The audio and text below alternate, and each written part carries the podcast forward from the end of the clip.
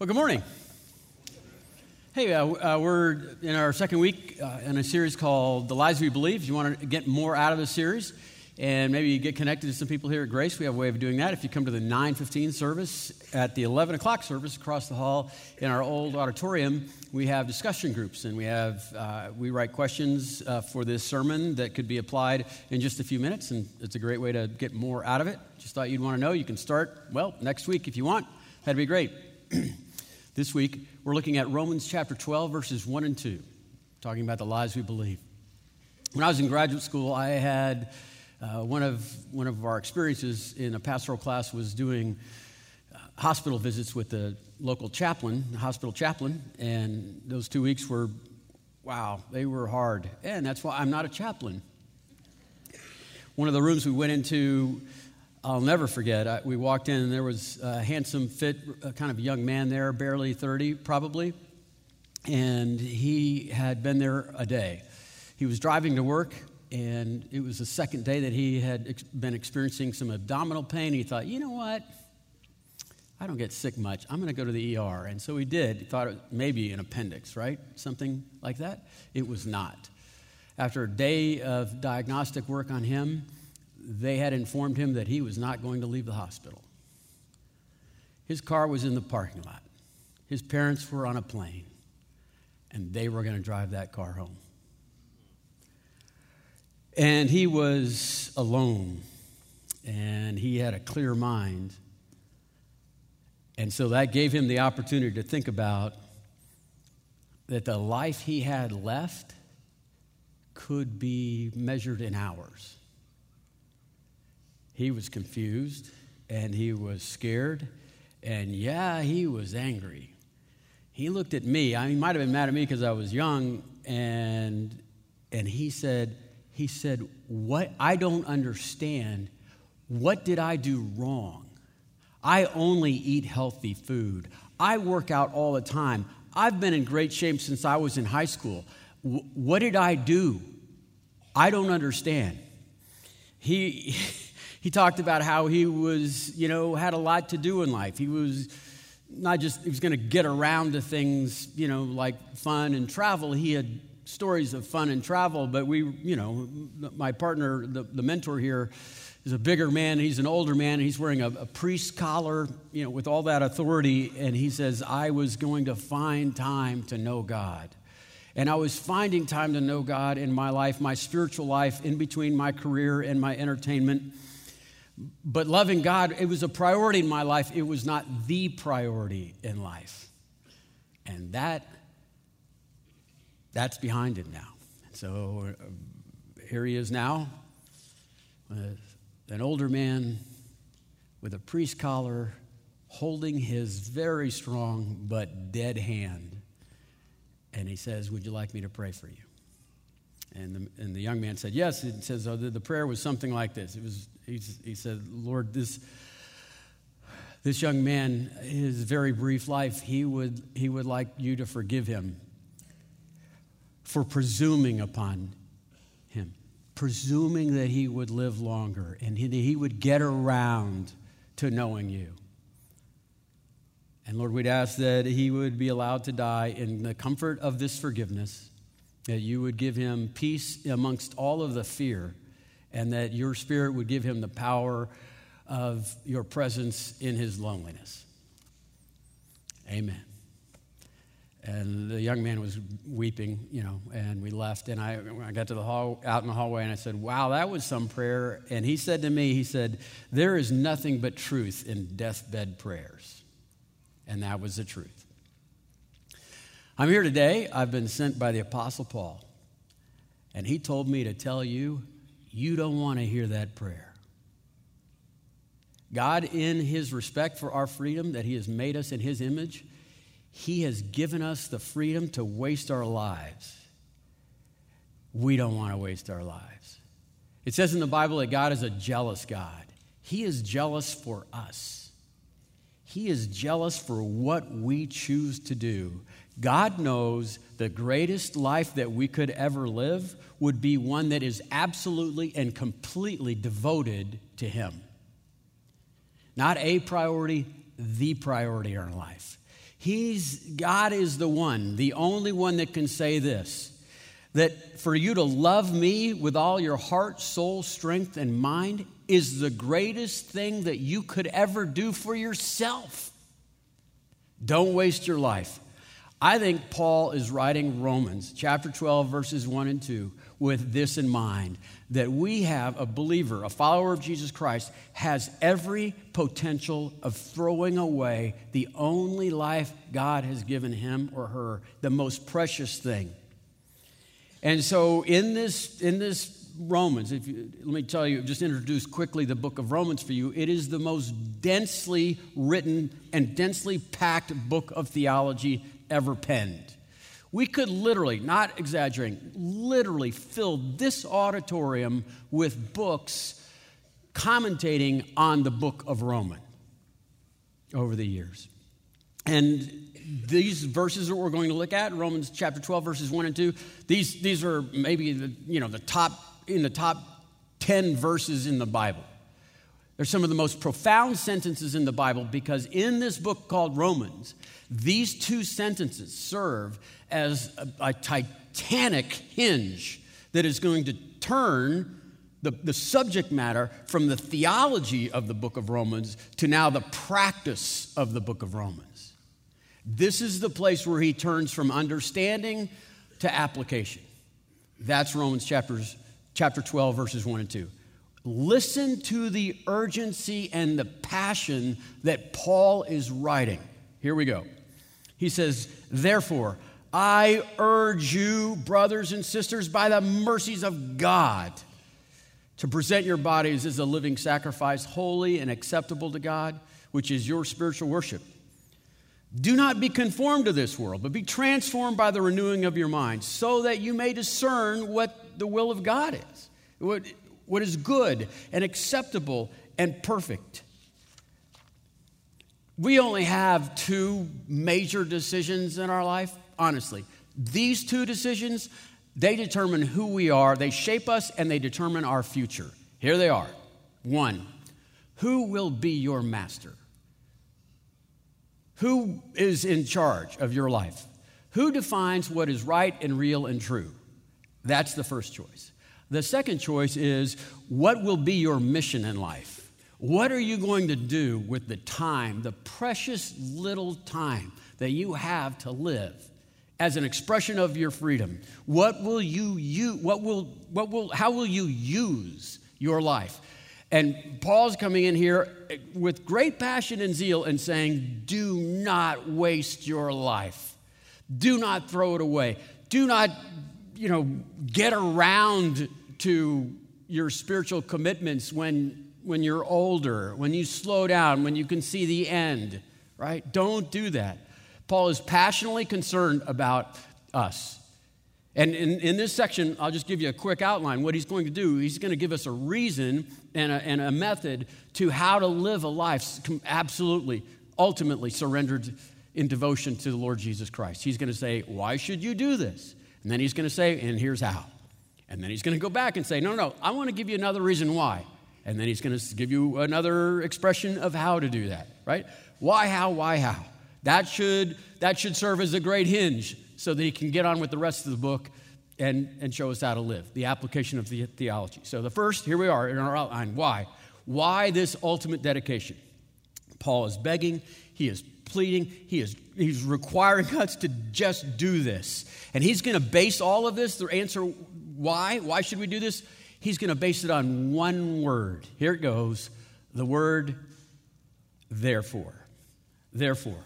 11 chapters that precedes this, 11 chapters of theology that is as dense as a diamond, is culminating in the nature and the practice of God, is culminating at the end of chapter 11. And Paul can't con- contain himself, and so he ends this section by just breaking out in worship. This is what he's appealing to. He says this in Romans chapter 11, these last verses before we get to the hinge. He says, Oh, the depth of the riches and the wisdom and the knowledge of God. Mm-hmm.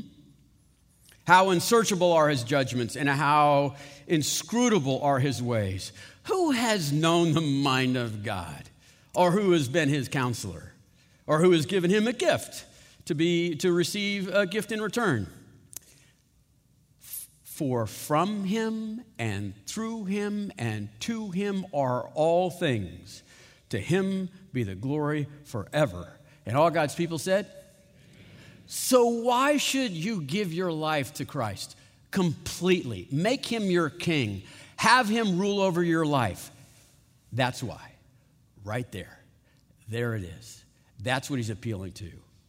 Who God is and what he's done. Don't waste your life. Therefore, therefore, by the mercies of God, I urge you, my brothers and sisters. Paul sent me to tell you this. I beg you, my friends, don't waste your life.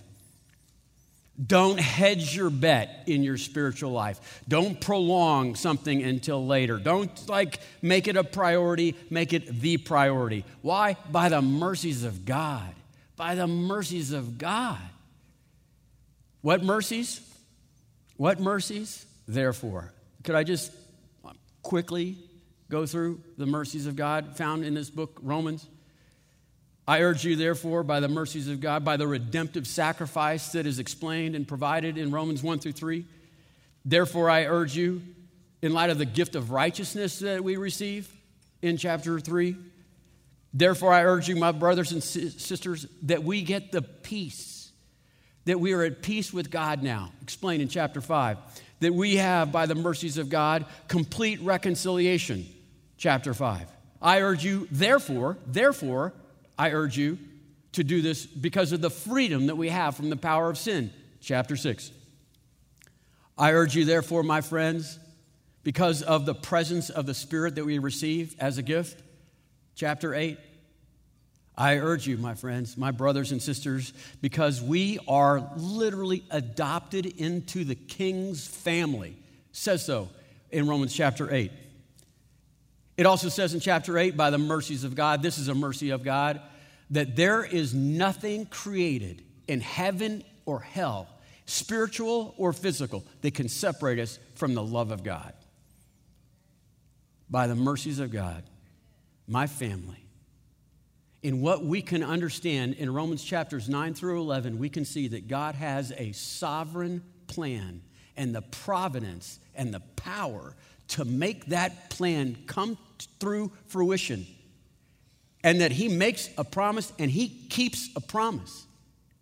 And, and we're part of that promise. And because we can know all that, by the mercies of God, we should give our lives to there. Therefore, I urge you, brothers and sisters, on the basis of who God is, who we are not, and what He has done for this, for us, could we please be totally surrendered and dedicated to the glory of God in our lives. Could we do that? There is no greater reason that Paul could appeal to. Do you see that? There is no greater passion that could excite him by the mercies of God. I'm 11 chapters into this, right? Could you, could you, by the mercies of Yahweh, could you join his program? Could you not waste your life? 11 chapters on the nature of God, the nature of man the beauty and the majesty of our Creator. Who would care for us? No answer to that. That He would send His Son to die for us. By those mercies, you should give your life to the Lord completely. That's the why. Now he goes into the how. Okay, okay, what do I do? This is a little bit odd. He says, Therefore, I urge you, brothers and sisters, by the mercies of God, present your bodies as a living sacrifice, holy and acceptable to God, which is your spiritual worship. he says, Okay, you in? I'm all in. All in. Okay, give God your body. My body? Uh, you sure you want this body? Right? Yeah. The reason the Lord wants your body is because that's, that's what you use to carry around all your stuff right? I mean, that's how your stuff gets brought from point A to point B. It's where you, that's where your soul and your spirit are kept currently. And so if he gets your body, he gets all of you. You know, I know it'd be easier to like, hey, how about you want my money? Sure, okay, I'll just send it. You know, we'll delegate that. Or maybe my time. Now I don't even have to go, you know, right? He wants our body. And it says living sacrifice. Present your body as a living sacrifice. There's two parts of that that are rich. Let's start with living. Living. He, in, in, the context of this audience, he would know a Jewish, you know, sacrifice. There's an altar where you sacrifice, and it's not unusual for, the, for that sacrifice already to be dead. And so you have a dead sacrifice on the altar. He doesn't want a dead sacrifice. The sacrifice didn't get up there on their own, and the sacrifice can't get down on their own. He wants your body to be a living sacrifice. In other words, you choose to get up on that altar and live for Him. And as a living sacrifice, you choose to stay on that altar. And the longer you stay there, the more meaningful the sacrifice becomes. Because if you stay on that altar completely surrendered to Him, here's what's happening choice, a choice, a choice, a choice, a choice, a choice, a constant, perpetual day, one day at a time, right? One day at a time, moment by moment, choice to stay there being completely surrendered. He wants a living sacrifice. He wants to use your body. It says in Ephesians, it says, I have prepared good works in Jesus Christ before the beginning of time for you to do. Gonna need a body for that. I'm gonna need your body for that. And there is no greater thrill in life that you will ever experience by the mercies of God than to be in His will to do those good works in Jesus Christ that He's arranged for you. And He says, I'm going to need your body to do that. Let's go. Give it to me. Make it a living sacrifice. Bring that body in all of the places of your life and, and, and use that as an expression of worship.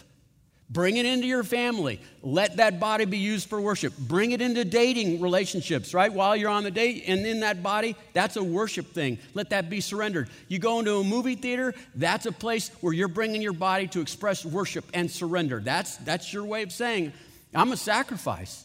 I am a sacrifice. I'm choosing to do what the Lord would do with this body. You're saying to God, I'm a tool. Use me. I'm an instrument. Play me. I'm yours. Do whatever you want. I'm a living sacrifice. The second part that uh, very easy for us to misunderstand is the word sacrifice. It's living, it's a sacrifice. And when we think of sacrifice, right, it's very common, is we think, is it a verb or is it a noun? Because when you and I look at the word sacrifice, we think of it as a verb. It's something I'm doing, I'm sacrificing. And what that means is I have something that belongs to me that I deserve, and I'm going to give it to you or someone else volitionally. I will choose to give it to you. And so I'm going to sacrifice my time, verb, for you. And what happens after that? You're welcome. You're welcome. I gave something that was mine, and I gave it to you, and you're welcome. Okay, first of all, uh, it's not a verb, it's a noun. Most of the time in the Bible, the, the, sacrifice that's being used is talking about a noun. Remember nouns? Person, place, or thing? In the context of the Bible, most of the time it's a thing. It's a, it's a calf, it's a goat, okay? And so you're not sacrificing a goat. The goat is the sacrifice, the calf is the sacrifice. It's a noun. And you're not doing God a favor by giving the goat or, or calf to him, it's his. It already belongs to him. You're just returning it. And so you're not sacrificing the goat in the context of a verb. You are, the goat is the sacrifice and you're returning it to him. As a matter of fact, if you don't return the calf or the goat, it says in the Bible, you're robbing him of what already belongs to him. In this context, in this sentence, person, place, or thing, it's a person, it's a noun. It's me. It's you. You are the living sacrifice. God says, I made you. I redeemed you. You're mine. You're the sacrifice. Keep it alive, and, i am going to take it places.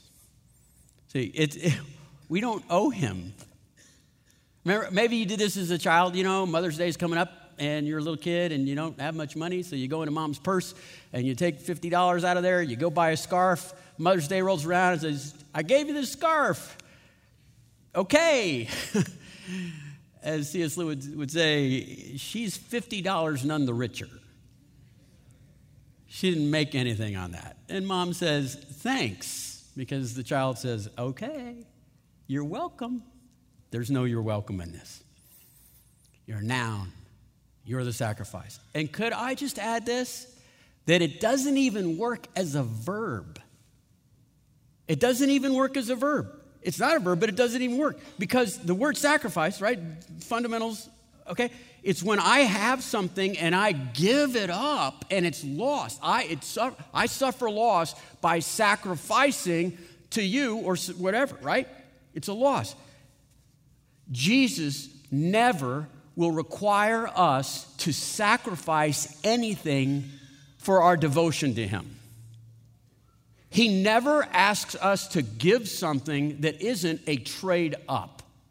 It is when he asks us to give something, it is it is to make something better. We, we, are never on the losing end or on the loss in the red. We're never in the red in our devo- ultimate devotion to Him. Okay, if there is a cost involved, it's not a cost, it's an investment. Those are two different things. It's an investment into something greater. Here we are flying through like life in, in, in some jumbo jet. And Jesus walks to the very back in your economy seats and says, I would like for you to sacrifice that economy ticket so that I might take you up to first class. You can leave your chicken in the overhead bin and your other stuff, you little hillbilly, and I'm going to put you up front with the royalty. Oh, I've sacrificed my economy seat. There's no, he never, he never wants us to sacrifice. He's always saying it's a, it's a great trade. He says, You bring me your shallow dreams of being comfortable and being safe or maybe famous or whatever, and I will give you, in exchange for that, the existential, eternal longing to be in the heart of God's will and to be used by your Creator. That's not sacrifice. Indeed. You and I, we can't afford. We can't afford to live outside of God's will. We can't afford to take our bodies to places that He wouldn't want us to. We can't afford to live in a way that's not absolutely and completely committed to Him. We can't live independent of God and come out on the positive side. There's no sacrifice. And that's, is it no wonder that Paul is saying in this passage, I am begging you, I am begging you not to hedge on this bet. Don't hold some chip in your back pocket just in case. All in, all in, by the mercies of God, because of his goodness, his greatness, and his expressions of love. Why? Ultimate dedication, the mercies of God. How? He says, Your body is a living sacrifice. Now he goes back to why. Why the ultimate sacrifice? He says, in the, let's look at it again.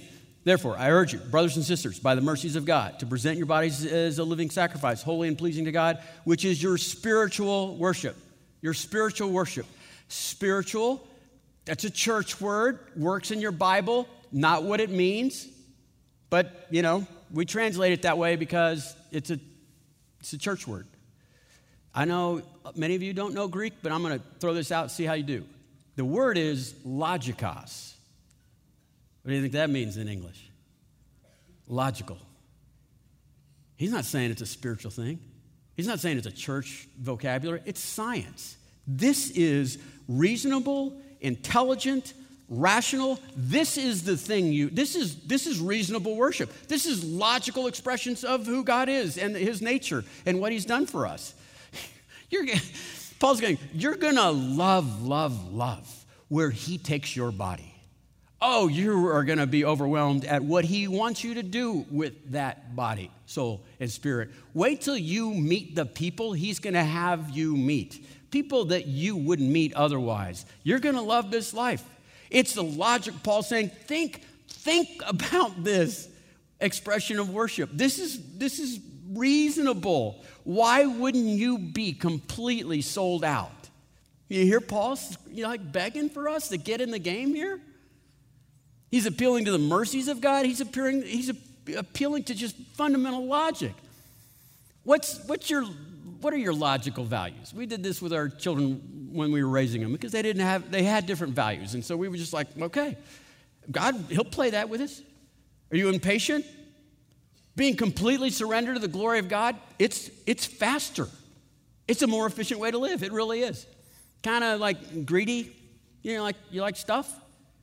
Jesus would say, being excessively generous, like I've prescribed, it's the most extravagant life you're ever going to find yourself involved in. Uh, how about passionate? Many of you have passions, and you think, oh, but if I, if I were to follow the Lord, what a boring life that would be. I want to tell you, by the mercies of God, if you really think, think through this, it's the most exciting life you will ever live. I dare you to give it a try. That's what Paul's coming. That's why. He says, Why? By the mercies of God. How? Give him your body. Why? Because it's logical and expression of worship. How? Give him your mind, too. Give him your mind. He says, Do not be conformed to this world, but be transformed by the renewing of your mind, so that you may discern what the will of God is, what is good, acceptable, and perfect. Do not be conformed to this world. There is a form of this world. It is an atmosphere, it is a pattern, it is a mold, it is a philosophy, it is a template. And if we do nothing, we are pounded into that mold. We are constantly barraged with how to think about this current culture, about how to think about ourselves, how to put ourselves in the center of the universe, how to be self indulgent. These are the lies we believe today. And Paul is saying if you do nothing, you will be conformed. You're going to ride along with everyone else into destruction. So he says this you've got to be transformed. You absolutely need to be transformed. Well, how do you do that? You're going to need to renew your mind by the renewing of your mind. You have to think God's thoughts. You have to find yourself in the mind of Christ, thinking his thoughts, in, in the emotions of Christ. You, that's why we have those four biographies, so that we can feel his feelings or learn how to, that we might have the courage of the Spirit to do his will. That's what it means to have our minds transformed. If we have our minds transformed, if they're renewed, then we have a transformed life. And he's begging us to renew our minds. It's worth all the work it, it takes, all the work it takes. And here, here's a fundamental, kind of a foundational thing that's not real popular today. If you just have biblical compliance, you know, obedience, without a transformed mind, it'll lead to uh, short term success, but long term frustration and failure. Because if you're just acting out in obedience, but without knowing, you're just pretending. And it's just a matter of time or circumstances. If you're in a, in a relationship of obedience, but it's not built on a love relationship, that's called duty. And that cannot survive the crucibles of much of life. Only fatigue. That's all it takes for you to disobey. And so Paul is saying, you've got to renew your mind. You've got to change because most of the commands of God, they are there's a there's a pretty short line between what we're supposed to do and the reason we're supposed to do it. They're logical. And it's like if you if you understand this is the this is the shortest distance right for happiness then it's easier to do it when times get tough and there are times i acknowledge that there is there's not a good connection there a lot of times it means there's not enough time to explain. Like maybe in the next life, in a thousand years, that act of obedience is going to make perfect sense. But there are, I get it, you know, when this commitment to purity isn't returning on the investment, you'll wonder if it's the right thing to do. And he says, wait, trust in my mercies of God. When the logic of obedience doesn't work, then by the mercies of God, be transformed. How? By the renewing of your mind. How? It's brainwashing. I mean, think of the phrase brainwashing. Okay? One, it says do not be conformed. If you could, if you could, just turn off the spigot of the sewage and the sludge that's coming into your life, it's going to be easier. okay? Do not be conformed to this world. And then you turn on the spigot of pure, clean truth what is right and real and true as revealed in the Bible. What does it say in Romans at the end of their version of right and real and true? Whatever is good, acceptable, and perfect. Yeah. Watch this. Aristotle said that every single person is pursuing the same goal happiness. We all just want to be happy. The summum bonum, the greatest good. Now, people people live different lives, they make different choices because they're taking different paths they think will lead to that happiness. And on many of those paths, they don't make it there. If we can change our mind on what happiness is and the path, that's what he's trying to get us to do. He's trying to say that's the path to happiness. You want to go there, think these ways, right? Transform your mind, renew your mind. Uh, here's, here's a, I read this this week. It's like, this person wants to be happy, probably on the wrong path. She says, she's a young gal, she says, I generally don't know if I'm supposed to have children. So you're telling me that if they want to go get ice cream for dinner and then on the way back pick up a puppy, one more puppy, I'm supposed to say no and act like that's not a great idea? She says, No way. I'm not a fake if you pick up, if you have ice cream for dinner every night and you pick up a puppy on the way home each time, you're going to be happy, but not for long. You're going to be overweight for a long time and you're going to have a lot of dogs. You see how she wants to be happy and she's choosing the wrong road? Yeah. Happiness is what we want. We're choosing the wrong road to be on. Here's how you transform your mind or how, how you renew your mind. Here's how you renew your mind. Like Dr. Thurman said last week, we observe things, our road to happiness. When, when observe your temptations. When you're being tempted, stop and ask yourself, why do I think this road leads to happiness? Why is it drawing me there? Why am I craving this avenue?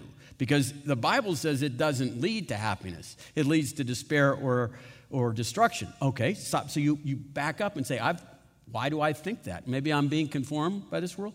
Observe your reactions. And I would say probably overreaction. Because usually when you get really mad or really sad, it's because someone has blocked a road that you think is going to lead to happiness.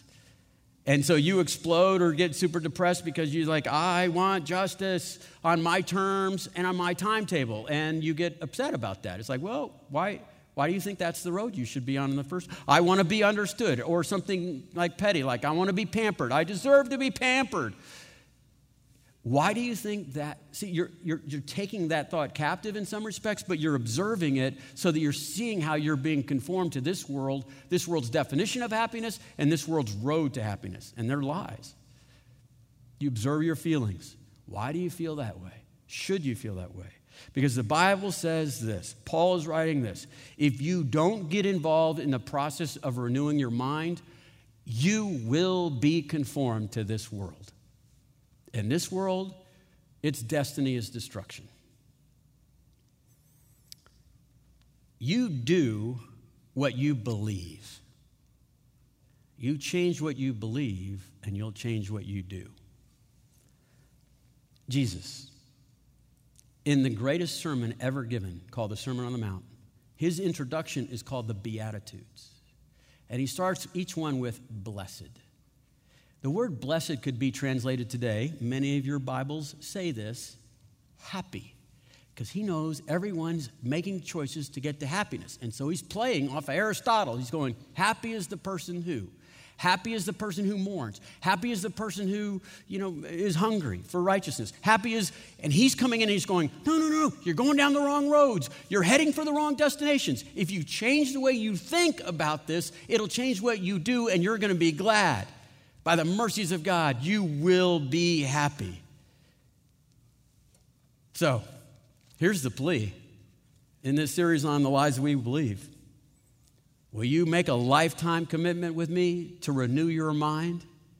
Will you make, will you, will you observe, will you pray that God's Spirit would surface the thoughts that you have that were in the context you might have been conformed to this world? And, you, and you're and you and you bring this this idea of lord let your spirit let me see what I'm calling happiness or the roads to happiness that are a lie. And let me bring this mindset of being renewed in my mind into my family life, into my relationship life, into like help me understand what it looks like at work or in my pleasures or in my identity. I want my mind absolutely revolutionized, clean, made new all my life. That's what, that's what Paul's appealing. That's his application for us. He is urging us. He's, uh, he, says, I, I, he says, I ask you, I beseech you, I urge you by the mercies of God. In light of who God is and what He's done, would you give Him your body? Will you? In, in light of the logical, intelligent, reasonable expression of what worship is, would you give Him your mind? Will you put off the stuff coming in that's a lie? And will you find yourself gravitating towards what God has defined, what is right and real and true? Will you do that? What else are you doing for the rest of your life? All in for the glory of God. All your goals, all your life plans, all your definitions of happiness, all your heart's ambitions. Just put it in the pot. You're going to love the reward at the end of this game. Do not hedge your bet. Do not wait until labor. Do not make your devotion and commitment to God a priority. Make it the priority. And you won't hear that prayer that that young man heard. You'll hear from everyone in heaven and on earth not that that matters. You'll hear it from the one that counts. Well done. Well done, my son, my daughter. You lived a great life. Who's in? Lord Jesus, I'd ask that your spirit would draw to our attention areas in our lives where we are putting behind our back something that belongs to you.